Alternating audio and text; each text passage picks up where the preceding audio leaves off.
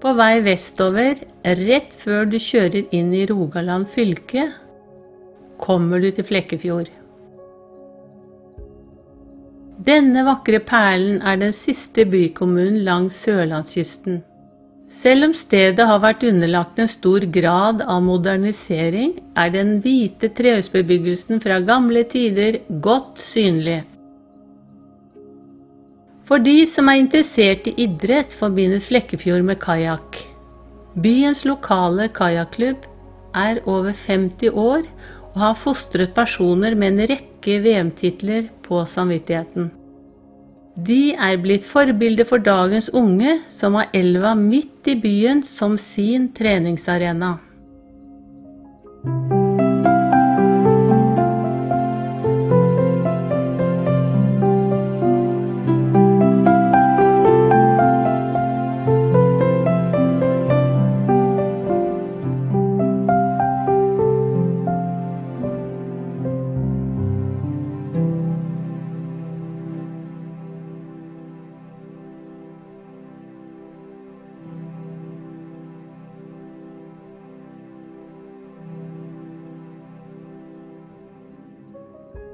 Høyt over elva og med utsyn over det sentrale Flekkefjord bor Unni Skregli Svinland. Flekkefjord har alltid vært hennes bosted.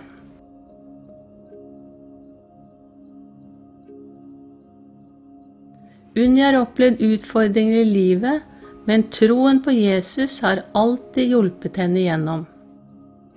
Da Unni var 14 år, minnes hun vekkelsen i Flekkefjord. Og vi begynner hennes fortelling akkurat her. Jeg ble med i ungdomsmiljøet i både Frikirka og bedehuset. Og det var naturlig å gå på de møtene som Marit og Irene i den tida hadde som en møteserie. Og det varte, og folk kom strømmende til. De måtte legge møtene over til statskirka. Og i den perioden kjente jeg nå vil jeg legge mitt liv over bare i dine hender, Jesus, sa jeg. Ikke bare leve på barnetroa av det jeg hadde vokst opp i. Tok et bevisst valg. Hva opplevde du rent konkret da? Jeg fikk en uh, indre glede. Det bobla på innsida. Og jeg var veldig, uh, i utgangspunktet veldig sjenert. Ikke veldig frimodig. Men da gikk jeg ut på gaten og ba folk med inn på møtet, som jeg vet i dag ble frelst under de møtene. Mm. fantastisk. Og så hvordan var barneårene for deg? Jeg har vokst opp i en god heim med gode verdier. Kristne foreldre, kristne søstre. To store søstre. Um, trygt og godt. Vi har vært uh, knytta til Frikirka, hele familien. Mine foreldre var aktive. Uh, min far var leder i mange år der. Jeg var vokst opp og oppdratt til at vi skal bidra i en menighetssammenheng. Jeg vært med i søndagsskole, barnekor, ungdomsarbeid, voksenkor. Og jeg var vel 19 år når jeg begynte som søndagsskolelærer. Det sto jeg i 17 år, tror jeg. Mm. Så du begynte å arbeide aktivt i Frikirken og ga deg helt inn. Ja. Men eh, hvordan ble det for deg? Tok du på deg for mye, eller var det med indre glede du gjorde det hele tiden? Jeg har nok vært en person som eh, Hva skal jeg si Litt sånn snill pike. Eh, jeg gjorde nok ofte ting ut ifra det jeg trodde ble forventa. Men jeg hadde helt siden jeg var liten ei sterk tru. Jeg ønsker å tjene Jesus. Men mange ting, når jeg ser tilbake i den tida, eh, da sa jeg nok ofte fortere ja enn det jeg kanskje innerst inne hadde behøvd å gjort. Eh, jeg tror jeg var bare tolv år når jeg ble første gang spurt om å være med i komité eh, for en forening, og jeg sa ja. Og sånn fortsatte det. Jeg sa ofte ja. Men mye var kjekt for all del. Og jeg lærte masse. Men det er litt slitsomt. Men i den tiden i ki- Frikirken så skulle du også treffe mannen din, eller i hvert fall bli gift som 18-åring, var det sånn? Ja, jeg var bare 18 år da jeg gifta meg. Jeg møtte mannen min i bedehusmiljøet, som vi ungdommene gikk da blanda sammen i. Jeg var bare knappe 16 år når vi ble sammen. Ja. Og han var òg vokst opp i en kristen heim med aktive foreldre på bedehuset. Eh, Og så lenge byen er liten, så var vi et Vi hadde et godt miljø. Vi, der var vi sammen, og der ble vi kjærester i 1982. Og så giftet dere i 1985. 1985. Ja. Da var jeg 18 år. Da kunne vi ikke vente lenger. og valgte å eh, ja, flytte sammen, gifte oss. Og jeg fikk et, vi fikk barn nokså fort. Jeg var bare 19 år når Ine Marie kom. I 1986 ble hun født. Så kom eh, Serina i 1988. Så fikk vi en gutt i 1994. Ja, det var fantastisk å høre hvordan barna bare blomstret frem i ekteskapet. Men eh, du har fortalt meg litt at du var veldig opptatt av å gjøre. Eh, Mm. Og skulle det bli litt tungt for deg etter hvert? Ja. Jeg var ikke flink til å sette grenser for meg sjøl. Jeg har vel alltid vært en person som har vært var for andres Kall det sinnsstemning, ønsker. Eh, Jeg var litt konfliktsky. Jeg hadde mye tanke om at hvis bare du har det bra, så har jeg det bra. Eh, Jeg ønska å please. Eh, Og med sterke føringer fra både foreldre og venner som, som gjorde det av bare godhet. Eh, Men jeg var ikke så eh, flink til å sette grenser for min egen del. Så jeg var ei ung mor med tre barn. Min mann var ofte veldig mye på farten. Han var i jobb eller andre sammenhenger. Eh, Og jeg eh, hadde hadde det strevsomt i den grad at jeg skulle på en måte opprettholde de rammene og forventningene og det som jeg, sånn som jeg trodde det skulle være. Ja. Men for 20 år siden så skulle du få en spesiell telefon. ja. Hva var det? Jeg var eh, på kjøkkenet mitt sammen med ei venninne. Der var, vi hadde små barn rundt oss. Det vrimla av lyder, og vi snakket om helt dagligdagse ting. Så får jeg en telefon som i den tida var en fasttelefon ute i ganga. Og jeg går ut og var ikke på en åndelig kanal i det hele tatt. Tar telefonen, og så er det ei eldre dame fra eh, Frikirka. Hun som hadde ledet barnekoret og søndagsskolen da jeg var liten. Ei bønnedame som eh, var fantastisk. Hun ringer og sier 'Jeg har fått et ord', og det må jeg bare fortelle deg. Og så sier hun fra Johannes' åpenbaring 'Den som seirer, han skal være som en søyle i Guds tempel'. Og med en gang hun sier de ordene, så er det akkurat som at det treffer ei pil i hjertet mitt. Og så begynner jeg å grine, og så bare siger jeg ned på gulvet. Beina klarte ikke å holde meg oppe. Så det var første gangen jeg ble slått i bakken av Den ånd. Og jeg bare griner, og jeg skjønner egentlig ikke hva som skjer. Og så husker jeg hun sier Unni, jeg vet ikke om dette handler om menighet eller familie. Jeg tror kanskje det handler om din familie. Og det har Gud vist meg mange ganger i disse årene fram til i dag. Husk hva jeg starta med å fortelle deg for 20 år siden. Den som seirer. Når du seirer i meg, så er du en søyle i mitt tempel. Fra da av så kjente jeg at jeg hadde kommet til et punkt der jeg var sliten. Sliten av å gjøre. Sliten av å være flink. Sliten av å leve litt sånn etter andres forventninger, som jeg opplevde det som da. Um, og jeg begynte å be Gud skje din vilje. Jeg orker ikke. Jeg, jeg kaver meg helt ut. Jeg blir for sliten av dette. Er det sånn det skal være å være en kristen? Og bare gjøre? Nei, skje din vilje. Hva begynte å skje da? Oi. Ja. Da gikk det bare feil vei. Opplevde jeg det som. Det ble tøffere rundt meg. Omgivelsene mine eh, Det skjedde ting som gjorde at vi, ekteskapet mellom meg og min mann vi strevde mer og mer. Eh, Svigermor døde veldig plutselig. Kort tid etterpå. Og hun, eh, var en, en, hun var en søyle i hennes familie. Så for min mann var det en djup sorg. At hun ble revet vekk så fort. Um, var, jeg fikk mer helseproblemer. Jeg husker jeg hadde masse vondt i ryggen. Uh, strevde. Strevde med livet mitt. Strevde med å være Jeg følte meg ikke glad. Og jeg skjønte ikke helt hva er det som skjer, Gud. Jeg har jo bedt deg om hjelp nå. Så hvordan gikk det med ekteskapet ditt uh, i den perioden?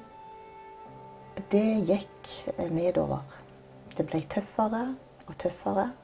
Vi, vi hadde jo starta livet sammen i bedehus og Frikirkas regi. Vi, vi ble værende i Frikirka fordi der gifta vi oss, der døpte vi barna våre. Der, der var jeg på en måte så aktiv at det ble til at jeg var i Frikirka, og min mann kom med av og til. Og det ble litt mindre og mindre med årene. Det ble en plikt for han òg, antageligvis. Ingen glede. Han gjorde det for å glede meg. Og jeg var i aktivitet i menighetsarbeid òg for å glede andre. Og det blir en negativ runddans.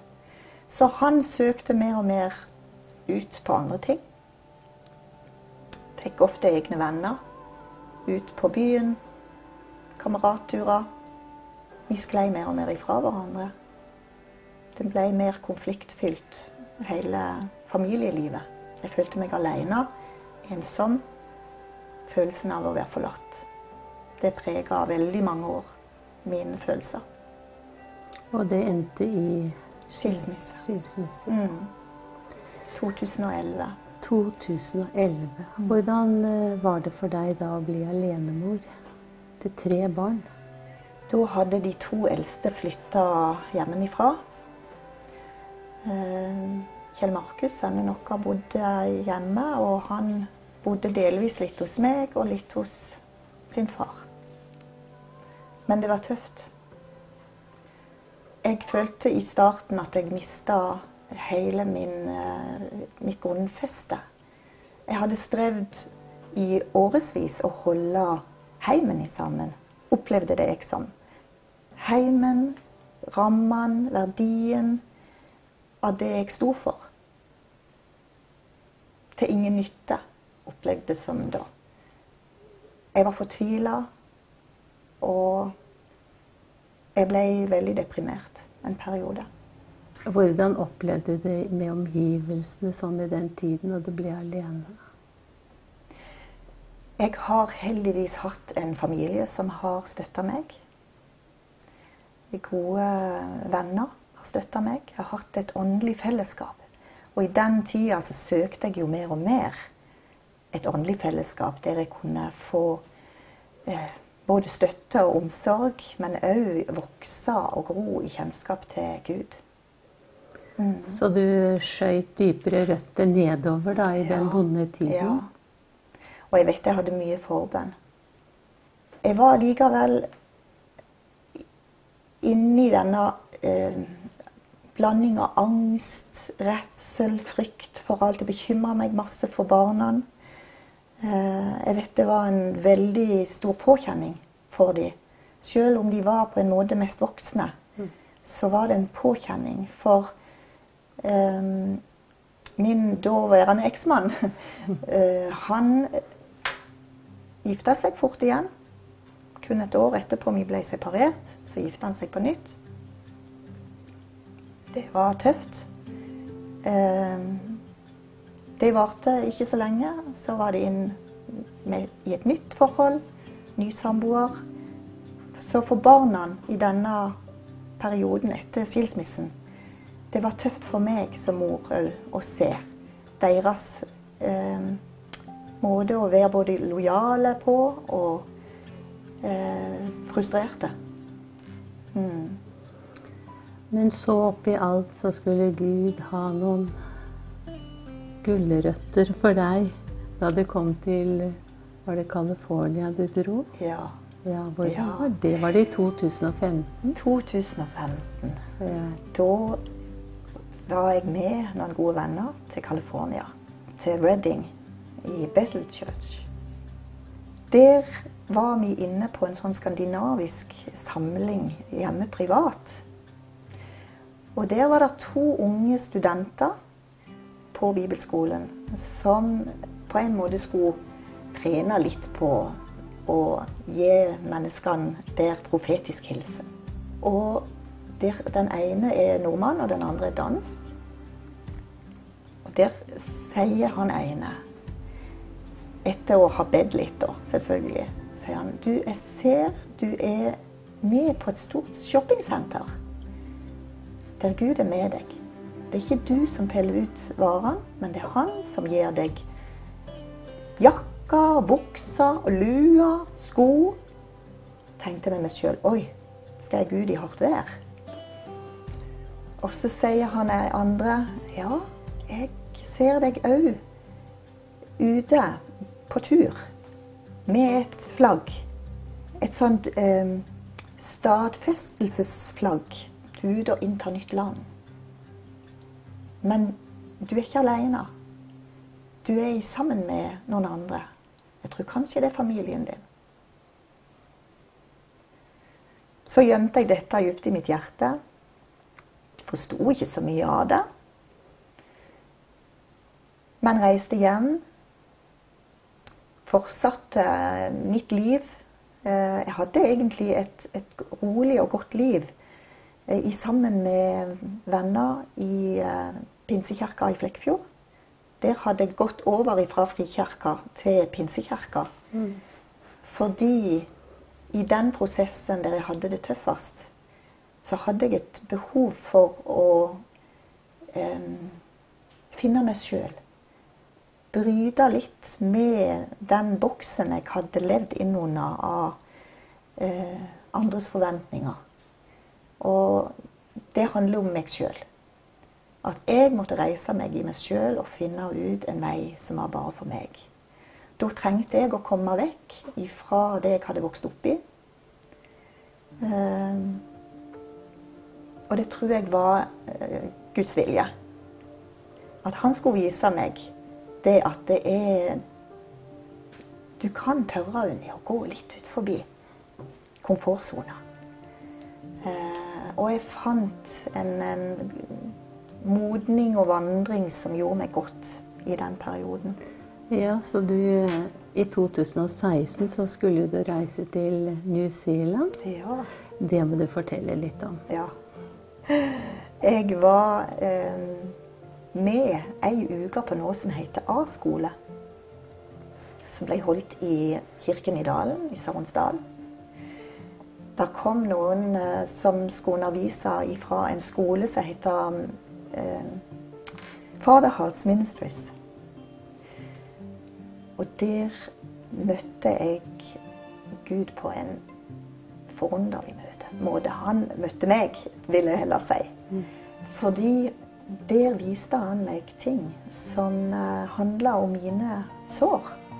Helt tilbake fra jeg var veldig liten. Og der åpenbarte han helt konkret hva som var rota til min følelse av avvisning, sårhet, følelsen av å være aleine, følelsen av å ikke bli forstått. Og jeg skjønte i det øyeblikket at her var det skjedd noe som hadde prega hele mitt følelsesliv. Ikke minst inn i ekteskapet. Det dukka opp, og jeg kom i forsvar. Og jeg takla ikke de konfrontasjonene og vanskelighetene som, som oppsto etter hvert i ekteskapet. Nei, du har fortalt meg at det var som å få en hjertekirurgi. Ja. ja. Det var som om hjertet mitt var som en, en løk. Og varsomt så skrelte Gud bare av, løk bit for bit, og viste meg ting. Som handla om eh, ting jeg hadde kjent på som sår og smerte opp gjennom livet. Hvor lenge var du i New Zealand? Jeg var der tre måneder. Tre måneder. Og så vendte du tilbake. Hva skjedde når du kom hjem igjen? Jeg må si bare fortelle litt først ifra der nede. Da, da eh, pekte Gud virkelig på eh, hjertet mitt i forhold til det å være såra. Og at han ønska eh, det å helbrede det med at jeg skulle tilgi. Det, jeg begynte å skrive brev. Først til mine foreldre. Selv om jeg har vokst opp i en veldig god heim, så skrev jeg et brev til mine foreldre i forhold til ting jeg hadde kjent på, der det hadde vært vanskelig å være ei god datter. Så det starter med det at relasjonen du har, eller synet du har på Gud, har ofte noe med relasjonen du har til din mor eller din far. Og så viste Gud igjen òg det samme. De negative bindingene jeg hadde til min eksmann. Skriv brev, sa han. Så jeg skrev ned. Han sa skriv opp alt det det har kosta deg. Det du har tapt. Det du føler er blitt frastjålet. Og når jeg var der nede, så viste han meg mange ting, men ofte får jeg bilder. Og da ser jeg plutselig for meg Apple-symbolet. Der det mangler en bit i eplet. Og jeg skjønte med en gang at min skam, eller min fordømmelse, handler om at den biten er vekke fra hjertet mitt. Og den holder ennå min eksmann. Den har jeg på en måte gitt ifra meg, og han holder på den. Jeg må få det tilbake. Og du vet, Gud er en finurlig kar, for mm. han er Under det oppholdet så fikk jeg virkelig erfare at jeg kom hjem til en pappa. Ikke en Gud som var fordømmende eller krevde ting av meg. Eh, for det hadde jeg òg på en måte skjønt at min pliktfølelse i kristne sammenhenger handla om at jeg trodde at det forventa Gud. Og så kommer han i møte, og så sier han, 'Unni, jeg krever ingenting av deg. Jeg vil bare at du skal være min datter.' Jeg har alltid hatt eh, Jesus som min beste venn. Han har jeg hatt med siden jeg var bitte liten. Men Gud var litt hmm, Han er egentlig litt sånn med pekefingeren. Det tror jeg mange har en følelse av. Eller en oppfatning av. Men så møtte jeg en pappa, Gud, som bare tok meg varsomt i sine armer. Og han helbreda hjertet mitt litt etter litt. Og viste meg litt etter litt. Direkte kontakt. Og det var der han sier alle disse negative følelsene dine som har styrt din reaksjonsmåte og det mønsteret du har vært i så lenge. Jeg skal snu det opp ned. Skal, du skal komme inn i et nytt mønster. Men da må du først skrive opp ei regning med hva det har kosta deg. All smerten etter et kapitulert ekteskap og smerten i ettertid. OK, skrev jeg ned. Alt av det vonde jeg hadde kjent på. Unnis historie er på langt nær slutt. I del to av Veien hjem får du høre hvordan Unni skrev et eget brev til Vår Herre. Tror du hun fikk svar? Følg med i del to.